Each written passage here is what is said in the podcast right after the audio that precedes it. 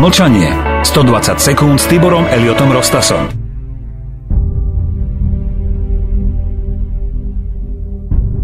Ak zhodnotíme hlavné bezpečnostné priority Ruskej federácie, ale aj Spojených štátov, sú v podstate rovnaké.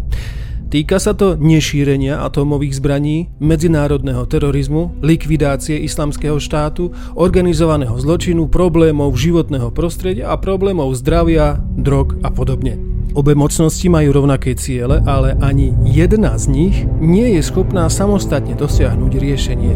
Sú teda odsúdení na spoluprácu a koordináciu na základe dôvery.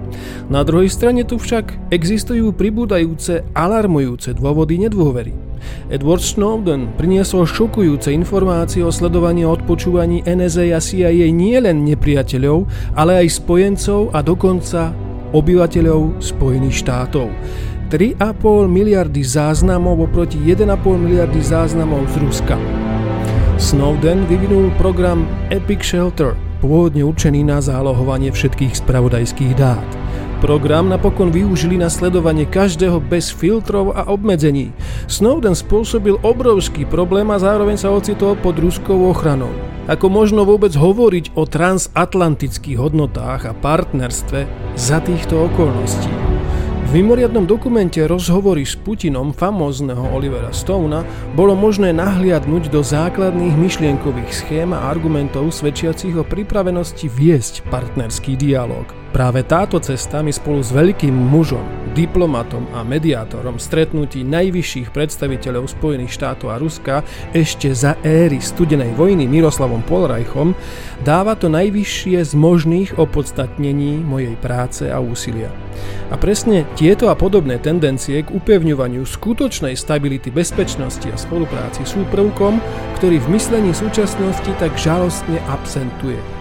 Aj preto už teraz komunikujeme s partnermi z oboch strán a pripravujeme stretnutia, diskusie a rozhovory s ľuďmi na najvyššej úrovni.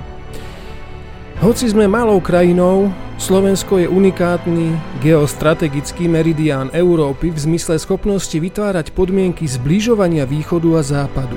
Naša neutralita a politická moc vychádzajúca z referenda ako nástroja priamej demokracie by mohla byť dominantným medzníkom nielen našej histórie, ale aj histórie Európy.